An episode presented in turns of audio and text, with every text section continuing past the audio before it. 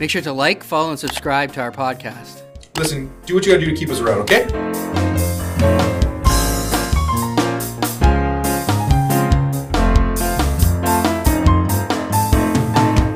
The views and opinions expressed in this podcast do not necessarily represent those of Weaver Simmons. The contents of this podcast are strictly for informational purposes and not to be construed in any way as legal advice. If you have an issue that you believe requires legal advice, we suggest you contact a lawyer. And if you do not have the financial means to do so, contact Legal Aid Ontario or the Law Society of Ontario. The links are provided in the description below. Welcome to the inaugural episode of Off the Cuff LLP. Uh, my name is Darren Chohan. I'll be your host tonight. I'm a partner at Weaver Simmons, practicing civil and family litigation. And I'm Matt Butler, and I'm an associate who practices family law at Weaver Simmons. Our show and our episode tonight is brought to you by our sponsor, Weaver Simmons uh, LLP, one of the largest firms in uh, Northern Ontario. Uh, the views and opinions uh, expressed during this podcast and subsequent podcasts are not the views and opinions of Weaver Simmons. Uh, anything we say on the podcast today is not to be construed as independent legal advice or replace advice that you may have had. Um, if there's something going on in your life, if you have an issue that needs sort of guidance, um, independent legal advice, or representation, we would advise you to contact a lawyer and retain one. And if you don't have the financial means to do so, then you should contact either Legal Aid Ontario or the Law Society of Ontario. And we're going to put the links at the bottom of uh, this video for ease of reference. Thanks, Matt. And you know we're here we're here today talking about legal issues and and we're bringing to the viewers and listeners an episode or episodes and series of uh, topics. But can you explain, you know, why we wanted to do this? First and foremost, we thought of a way to give back to the community. Um, it's something that we've been we've been talking about, and just um, a way to give back that's not mundane or just you know boilerplate. And we thought this podcast would be great because we spend so much time in each other's offices, not just each other's, but other people's offices, discussing our files, discussing legal issues, and discussing changes of the law, and even client management sometimes. And we thought what is being said in these offices, behind the scenes sort of of the approach we take to law, it's interesting. And the law is supposed to be accessible to all and not just to us. And the way we talk about it in our offices is a way of explaining it to, to the public. And we thought it would be interesting to, to put a camera in front of us and, and just discuss these, these things. Well, and it's, it's funny you say that because more often than not, people are walking by our offices or listening to us talk, and they're always saying, you know, whatever you guys are talking about is it's really interesting. And I think that that that started this snowball effect of us wanting to do this podcast and this uh, this show because, you know, as Matt said, what we talk about um, is and can be accessible. You know, this uh, this show is not meant to educate lawyers. This show is meant for the everyday listener to understand and appreciate legal issues and to, you know, have a listen about an issue or topic that we're covering that that day um, and take away from that what you could do in that situation. And of course, we would encourage you at that point to, to seek legal advice if you do find yourself in a complicated situation. But we want to explain to you some of the things that we talk about because when we're in our offices talking, it's not just legal jargon. You know, we are approaching these issues as everyday people would. And that's what we want to communicate. You know, the life of a lawyer is not just this stuffy experience that people seem to think that we are. It's we're people too and, and we like to share what we learn and sometimes it's difficult for us to share that in a context um, you know where we can't necessarily access the public and this is we thought one of the greatest venues to be able to do so. And so that brings us to today's topic and why we're here today and you know matt and i talked at length about this topic and, and given all the changes in the world with covid and given all the things that are happening right now with um, mobility and people moving around. And of course, you already know that we practice family law. And so, one of the charged issues we're hearing about in our practices, and a lot of phone calls are coming to us, uh, is about this topic of relocation. And what that practically means when you're wanting to relocate with your children, uh, and of course, we're talking about separated spouses uh, that have kids, uh, it's when one person, let's say, gets a job in a different city or for whatever reason their, their life circumstances change or um, family circumstances change, uh, they want to move. but that move necessitates taking the kids if there's a custodial arrangement or um, perhaps staying behind as the non-custodial parent. And that comes with a lot of emotion. And so today's topic we're going to try to explore you know what do you do when you're faced with that situation? So matt what do we do when when someone wants to move with their kids then Well, the first thing we have to look at is that is there an order and agreement in place? okay so let's say for the purposes of tonight's uh, Yep. episode. We have a custodial arrangement. Mom is the primary parent. Okay, the parties have a final order. This is typically what we will see, right? These are the We've facts this, that come yeah. to us, right? Um, mom is the one that has what we used to call sole custody, but now, of course, we call it uh, decision-making responsibility, and that that's been a change uh, recently in the law. And you have dad, who is the access parent, but now we call him, he has parenting time with, with the child. So the number of children doesn't matter in this scenario. We'll just say there's one child. Um, and dad sees this child uh, every second weekend and perhaps a day during the week. Right. So in in that situation, the, one of the biggest changes we've seen is that the notice requirements. So the the moving party, so in this case, mom, if she wants to move, has to give at least sixty days notice uh, for of the proposed move, and to do so in that notice, she has to do the date of the move, um, the address of the move, the contact information of where she's going to be living, um, and also the plan, the parenting plan. What are you going to do to facilitate not only the relationship with the with the child and the father, but the time spent, the actual parenting time, and within those sixty, so it's sixty days from the move, it's two months, not a lot of time, and then the, the father in this scenario has thirty days to object with a letter or whatever that says I don't consent to this move. And at that point, you essentially only have 30 days from the move to get into court and get an order. Frankly, almost impossible to do so. So, in those situations, I think it behooves the mother in this situation. It benefits her and the child, as well as the father, to give much more than 60 days. Now, I don't see a way or a reason why not to do give more than 60 days. Sometimes it may not be possible, but more notice gives you more time to sort of work out these sort of issues, I think, anyways. Right, because I think we don't live in a perfect world. No. And inevitably, it's family law litigation. So what's going to happen? Well, of course, dad's going to object, right? I mean, I think that that's dad's probably going to object if you've not given the appropriate notice or if he's taken by surprise. And so, when often, oftentimes, when we're advising our clients to do these things, it's be transparent, right? It Yeah, it, it doesn't hurt key. to be transparent No. because the the more secretive and the more uh, time you spend trying to hide your plan, the less likely it is you're going to be successful in achieving your end goal.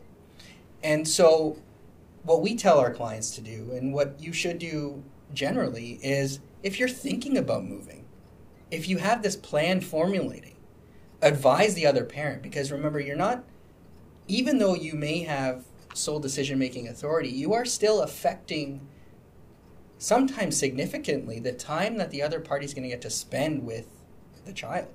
Right, and like we we've dealt with with matters where it's from Sudbury to North Bay or North Bay to Timmins. And these things are in are still in Northern Ontario, but we've seen in case law where someone's moving to then a different country, and then how do you you know with sixty days notice I'm leaving to another country, you're going to get an objection, and then good luck getting an order in place. So transparency in family law is, is so key, but giving them more than 60 days notice is sometimes a fallacy as well because it's family law litigation.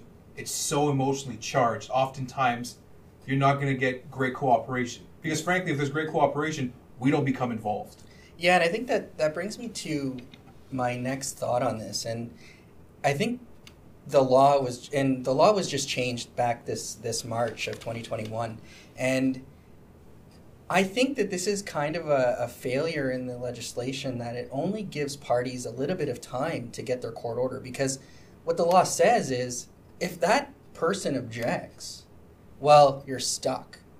You can't move without a court order. That's what the law says. So now you're in a position where you haven't been in litigation for perhaps many years, and you're forced back into court, and somebody's got to make a move. Yeah, that's tough. Um, because then be, now we're, we're dealing with an access to justice issue where you know you know in the, in the courts in Sudbury right now we're, we're booking things in March. So to get an urgent date within a very you know specific period of time sometimes it's it, it's impossible. Sometimes it is.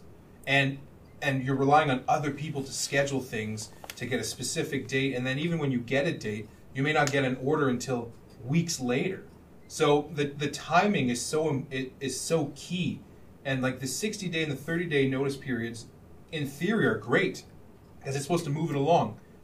It's not how it works sometimes. But the it's law, not the reality of it. And the law's not giving the law doesn't give anybody a special route into court, right? No, just it because doesn't. just because you have this like emotionally charged, very urgent issue to you, doesn't mean the court is going to move the water and get you in for a hearing. That's a great point. Yeah. as you just said, you're booking something into March, and to expand on that, that's your first appearance before a judge, effectively. Yeah, that's a conference. That's a date. conference date. yeah.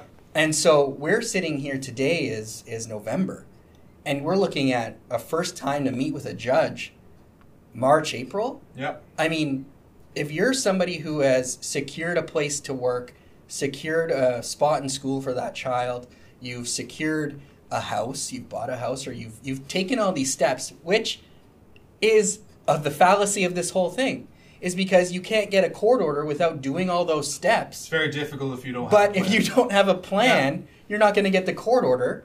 But then what do you do? Because if you can't move absent a court order and you have to tell your employer, "Hey, hey, wait for me." You lose your job potentially. And what happens if if a judge sees sort of the scenario and goes, "This- "There needs to be a trial"?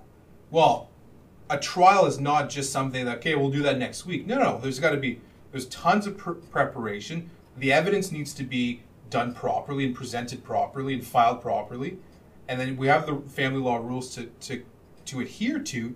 And all of a sudden, we're looking at timelines that are not even possible if I have a job that needs to be accepted or I had to start in two weeks.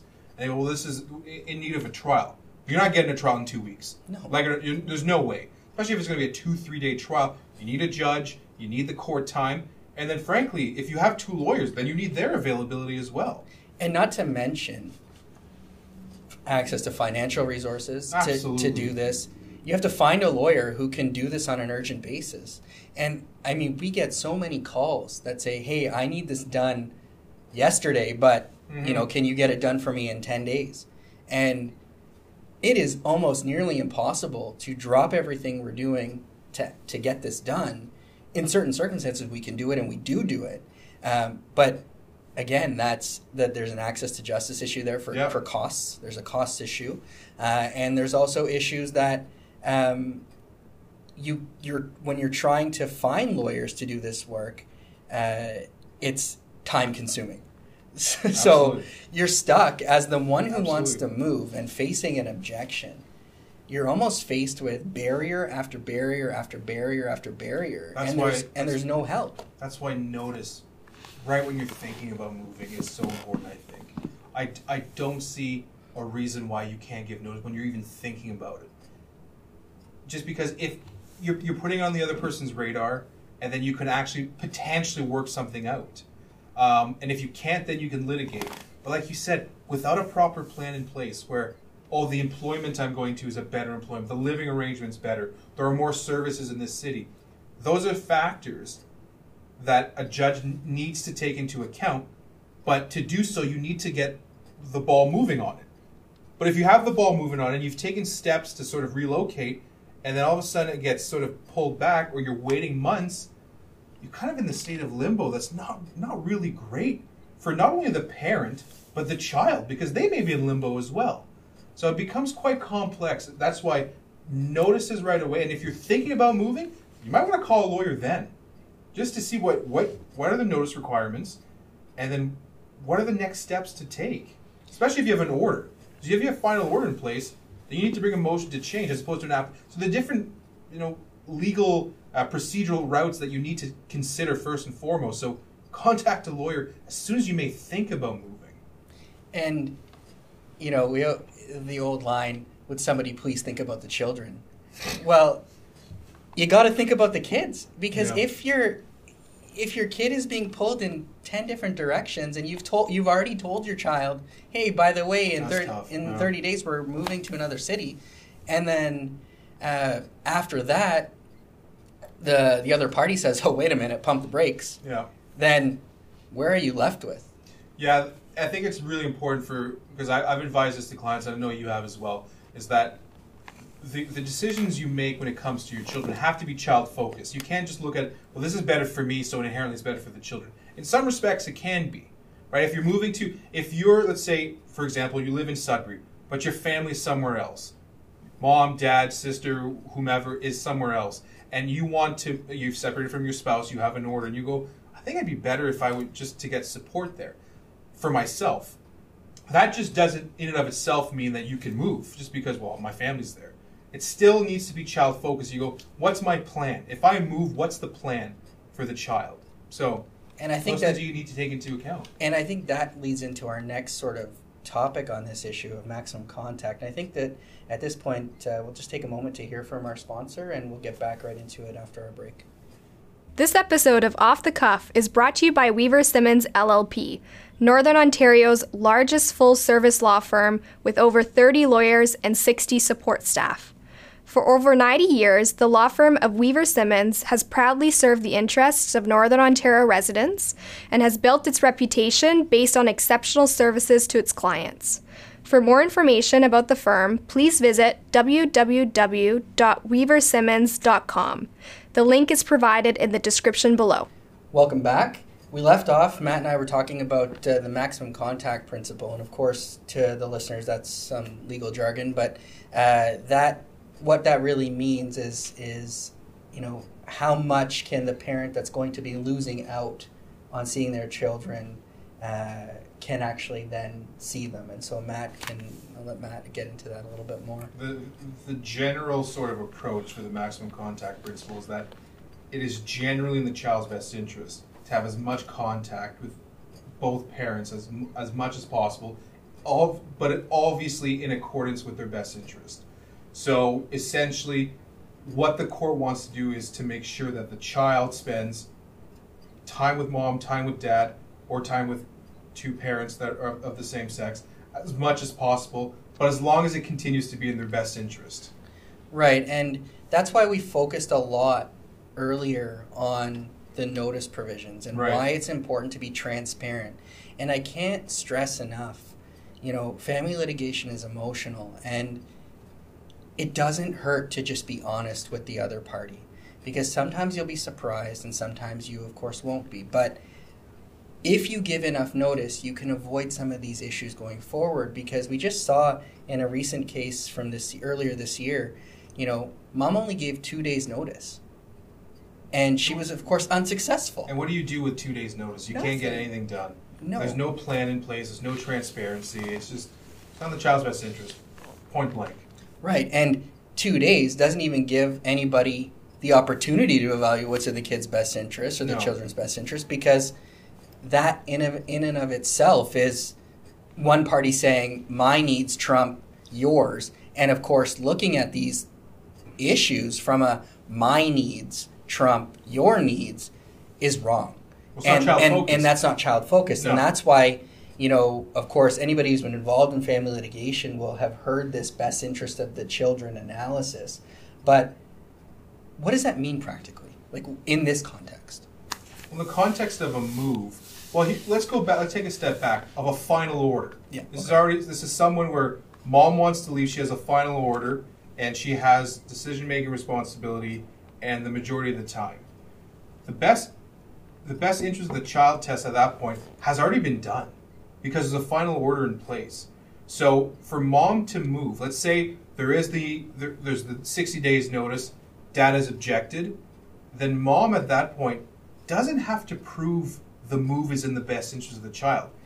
Dad has to prove that the move is not in the child's best interest. Essentially, he has to prove that it's in the best interest of the child to remain in the place that they're currently in the status quo. Why the status quo is in the child's best interest. and that's that's something that has been changed recently. That's, That's new. That's That's that's new. new, and that Yeah. and that's an important change because that was historically not recognized. That burden of proof was always placed or generally placed on the person who wanted to move. It was always on the moving party. Yeah. Whoever wanted to move, they had to prove that it was in the child's best interest. And now what we're seeing, and it's it's a really good change to law, and I, I agree with this part of the legislation that came in, uh, is that it does give the opportunity to reverse that burden of proof onto the other party who's saying, "Hey, I don't want to move, or I don't want you to move," because that recognizes sometimes that in family litigation, you have people objecting out of spite, or you have people objecting will. for You'll- you'll reasons get that all the time. yeah, right? And so when you then are able to make that party say call their bluff, right? You're calling their bluff. You're saying, "Hey, Sure. Yeah. I want to move. I have custody of the child. It's in the child's best interest for me to move, but you're still objecting. Okay, well now you can tell the court why I shouldn't be allowed to move. But we're going to see issues because now I'm thinking of an issue where the passage of time. Let's say you have an order where the child, where the, when the child was three, now the child's ten. That's seven years. So you can say, well, uh, the best interest at the time he was, the child was three, was this. Now, if they're 10, seven years passed. So I would, I, I do like the the the the onus being on the party saying, well, if I have decision making most of the time, then it's for you to say why it's not in the best interest. But if we're going to take dad's sort of side on this one, I'm saying for seven years, this has been the status quo. For seven years, this is what the child's known. So I would say, in that situation, it would almost it would it would behoove the father to say the status quo works well for the child, notwithstanding any benefit the child could have with the move. So it's it's it's a bit of a balancing act because you're saying like I have decision making, I have primary residence, therefore you have to prove. You're going whoa whoa whoa, you're disrupting a status quo for seven years. So we're going to see a lot of issues there. Yeah, That's that that sort of balancing act between this is in the child's best interest when he was three, but now the child's ten, and you're having to prove it's not in the best interest. So it becomes complex there. And I, I like where you're going with that because status quo, that's another word that's thrown around in family Yeah. litigation. Like, you know, But it's so important. I know. And, status quo is so important in family law. and what's really interesting is that the status quo to one parent, it's all about perception, could be different to the other parent. Because when you're looking at it from the lens of, let's say, our scenario here, the status quo to mom is I've always been the primary caregiver. It's been my job to look after this human for the last seven years. Why why are you showing up now and saying I can't go? And then you're looking at from dad's lens, dad is saying, wait a minute, my status quo is that I've enjoyed this parenting time for seven years. And it's also and and yeah. this child is rooted in this community. Rooted in the community and just because you're the access parent or the parenting time parent let's say because what we see sort of traditionally is dad or whomever the access parent is or the parenting time parent has from friday to sunday every second weekend. How many times have we seen that? Mo- yes. most of the orders we see sometimes have that kind of those types That's of like the right? norm, I that's kind of the norm. It's kind of what we just sort of throw in there. We go nah just live with it. Mhm. right? Mhm. but if you have holiday time, if you have, let's say, because we see this a lot where summer it's week about, week on, week off. You're going, well, now you're going to disrupt that potentially. What about Christmas time? Especially if you're living in, like, if you go from Sudbury to Vancouver, there's flights to do here. Like, it's it's not a simple, ah, we're just down the road, you can go visit dad. Now we're having to really uproot and change what the child's known. So, in one respect, I do agree with the, the reversal of the onus, where the the non-moving party has to sort of say why it's in their best interest to stay, but it's it's them they have to prove it as opposed to the moving party saying, "I'm moving and it's better for the child. It's in the child's best interest." You're going, "Whoa, whoa, whoa! I have to prove why that's not." Especially if there's been a passage of time between the order and the proposed move. Mm-hmm. I'm gonna, I think we're going to see a lot of issues with the, the reversal of like the reversal of the onus to prove the best interest of the child because before it was it was I think it was a bit cleaner where you're going, if I'm moving, I have to demonstrate why it's in the child's best interest. It's pretty clean to say why it's in the child's best interest, and you take into account the the parenting arrangement or the status quo. But now dad has to prove it. I think you're going to see a lot of issues, and because we're so early on in the new law, I think you're going to see a lot of different case law going different ways, and I think we're going to be stuck with a sort of lack of interpretation for a bit. But I think you're right on that because it's going to be a while before the Court of Appeal can give some interpretation of these new burden of proof rules. And now we're getting into more technical arguments, but I think from for our listeners' perspective, what you really have to boil down to is look at your arrangement that you have with your kids and just assume that you have to prove why the move is good. Or if you're the one objecting, assume that you have to prove why it's not good. And I think if you operate from that baseline, you're already steps ahead of the game because you're planning your reasons as to why you've objected or why you're moving. And all of that gets factored into this best interest of the Yeah. child because you're never looking at why is it good for you.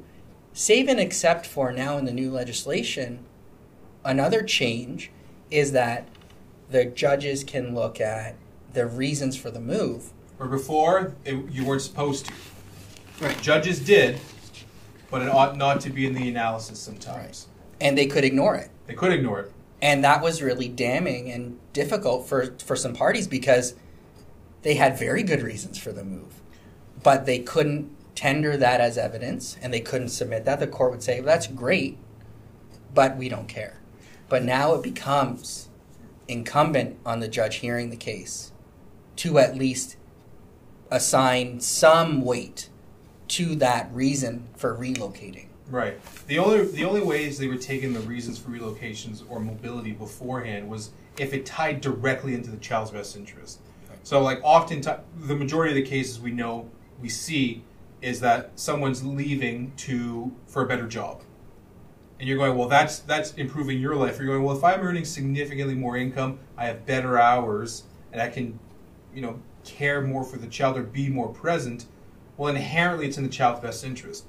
But before the reasons just to for lack for a new employment, that alone wasn't enough because it was the same, you know, the, the same hours and a, a bit more in income may not be in the child's best interest to just uproot the relationship with the access parent.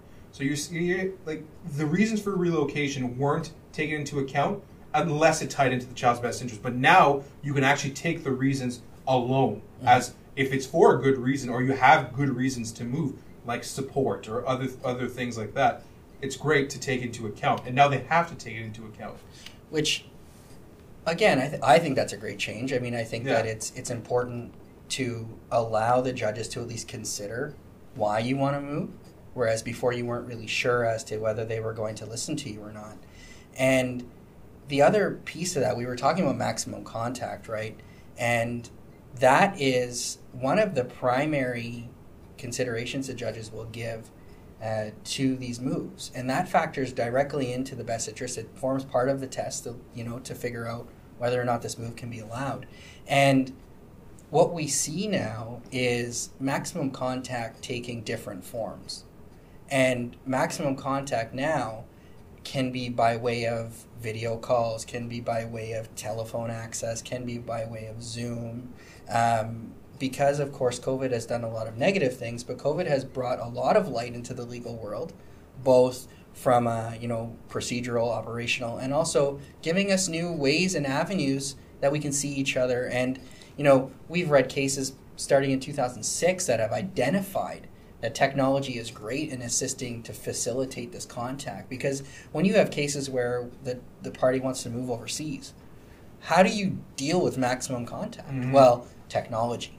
And so technology is one way to demonstrate how you can how you plan to facilitate more contact with the parenting time parent because sometimes you'll have situations where that parenting time parent really only has every second weekend and that's the only time they see or hear from their children and that's you know that is sad and you can use these moves as an opportunity and especially as the parenting time parent as an opportunity to enhance the time you have with your kids. Because from a strategic point, you know that the party moving wants to move. Mm-hmm. Well, it's family law litigation after all. Leverage that move. I was just going to ask if so in this situation, okay, mom has the the primary care, decision making, the vast majority of the time. Dad has every second weekend and some holiday time. Let's say mom has the perfect case. Everything's in line for the move. You're looking at it as dad, and you're going, I think it is, you know, and you're getting counsel like it's probably in the child's best interest to move. What do you do in dad's position then? T- you touched upon that. So, so what's the next step for dad? Well, so if I'm looking at it from the lens of dad, and you, you know, you've given me the scenario, mom's probably going to be successful in getting the move. Well, if I'm if I'm there talking to dad, I'm saying, look, mom's probably going to get this move. Let's talk about what that means for you, because ultimately, what do you do? Well, I just said leverage it. So, consent to the move, but you are now in a position to set your terms for move okay, let's say this move is is you know close enough where the parties could could meet and drive, and you're not flying anywhere. You know, you have time off in the summer, or you have vacation time built up, or your job yeah. allows you time flex time. Mm-hmm. Well, all of a sudden, your every second weekend to see your kids just turned into, I want the kids all summer, or hey, I want every March break. I want every single holiday. I want uh, three weeks vacation with the kids at my choosing.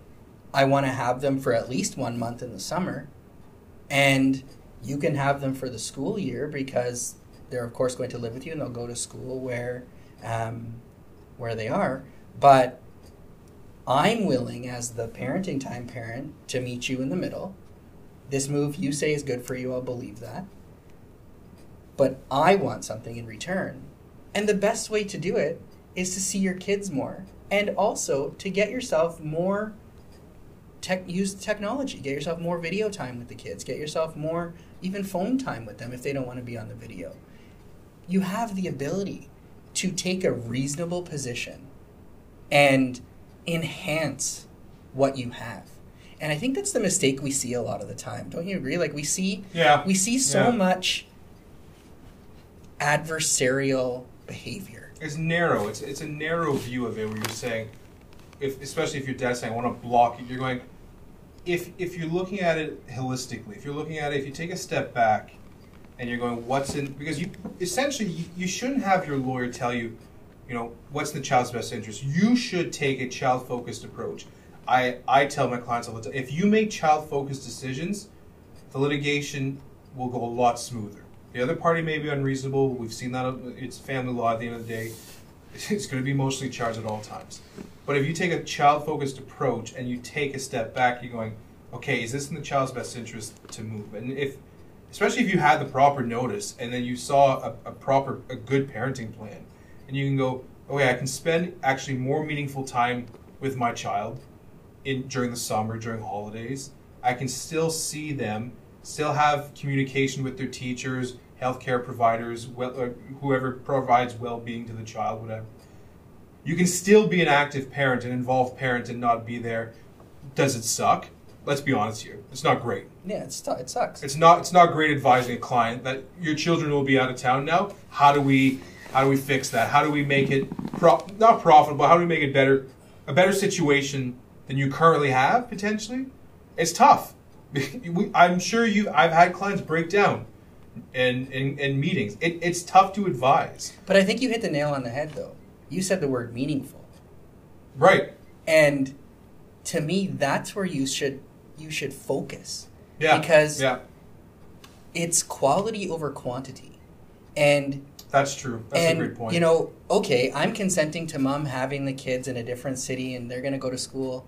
What does that mean for mom? Mom's going to be you know, she's not going to see the kids all the time. Of course, they're going to be in school, she'll be working, et cetera, mm-hmm. et cetera. But meaningful time, you've just negotiated yourself vacation with the kids. Yeah. You've just negotiated yourself all of their time off is with you. if you've taken a reasonable approach. Right. And that means that you don't just get to wake up in the morning, send them off to school, pick them up from school, do homework, dinner, bed. You actually get to have real time with your kids. Yeah. And I think that we have to, as lawyers and as people in these situations, encourage people to explore and come outside of the litigation a bit. You That's know, to, to yeah. look at what is this going to do for me? And try to look at it in a positive context because more often than not, you can turn a really bad situation or a really emotionally charged situation into a positive experience. But you have to be willing to do that. And we just see it so often. I mean, it's it's sad what yeah, we see Yeah, it is. because it it hurts me to see my clients hurt like that. Mhm. And you know, we started this episode by saying we're just people. Yeah. And I don't like to see somebody break down, and I don't like to tell We're them. not what- immune to it. We're not no, immune we're not it. immune to it, and I don't want to. You know, I don't want to. I don't want to. I want to fix it, but the way we fix it and the way we approach these issues, um, I think, as lawyers, has to change. The law has changed, and we're in a position now where there's not a lot of ju- judge or judicial int- interpretation of the new rules. That's true. Yeah. And who helps judges make law? Well, it's our job. it's our job. And so if we're coming up with really good plans, we're coming up with reasons why judges should order the way they do, or even resolutions that make sense, logical sense. We're not only doing our jobs for the public, but we're also servicing our clients and we're servicing, you know, the profession as a whole and the bar as a whole because we are coming up with real life solutions for people who don't necessarily have the ability to see through the fog. Right. because they're so involved. And that's why we have why we have our job that we do. And i think at that point it's uh, it's time we take a break and we can hear from our sponsor and we'll get right back into it after that. This episode of Off the Cuff is brought to you by Weaver Simmons LLP, Northern Ontario's largest full service law firm with over 30 lawyers and 60 support staff.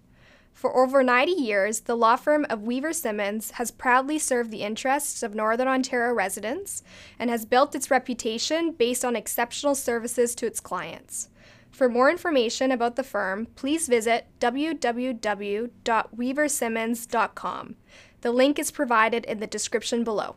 So, getting back into it, we were just talking about resolutions, right? And I was talking about how it's important that we get to resolutions that are, you know, servicing all of you know the stakeholders. And can you just talk maybe a little bit about uh, what other avenues to resolution people could take? Well, you can always take the- best one is just dealing with it with, with your respective spouse, former spouse, the other parent. That's the best way to do it. Because I, I tell clients, if I don't hear from you, that's a great thing. Because because frankly, if you need if if I become involved, it means there there's there's something to to get over. There's some there's a there's a hump there. There's a barrier. And frankly, if you can do this without retaining lawyers and without the court system, it's going to save you a lot of stress, a lot of time, and frankly, a lot of money as well. One, you know, the joke at the family law bar is the best resolution.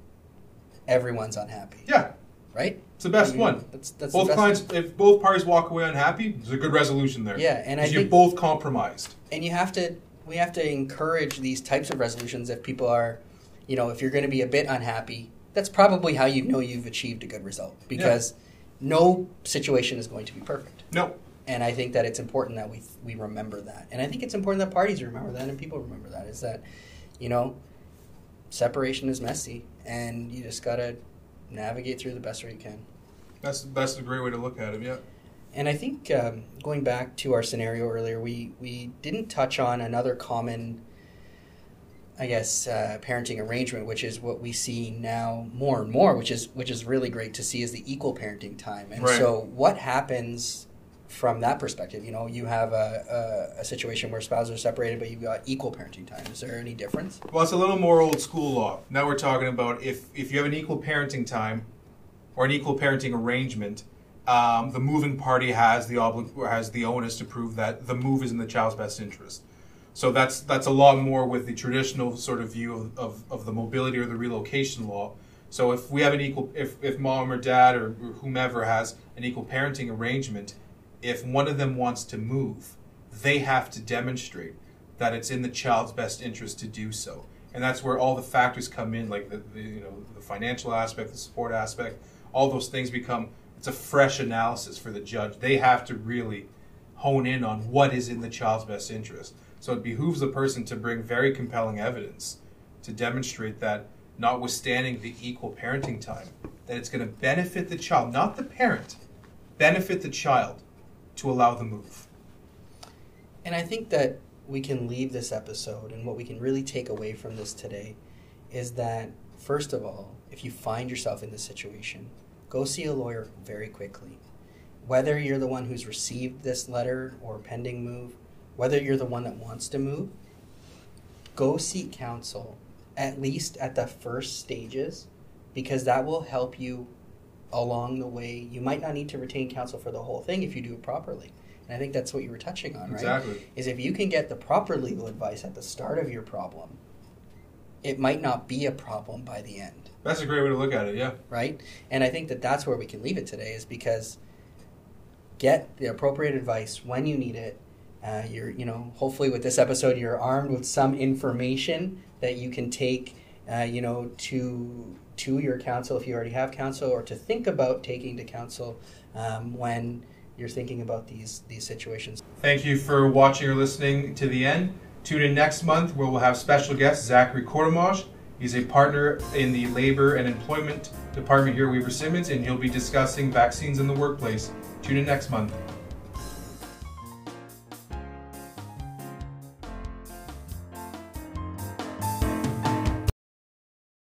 Make sure to like, follow, and subscribe to our podcast.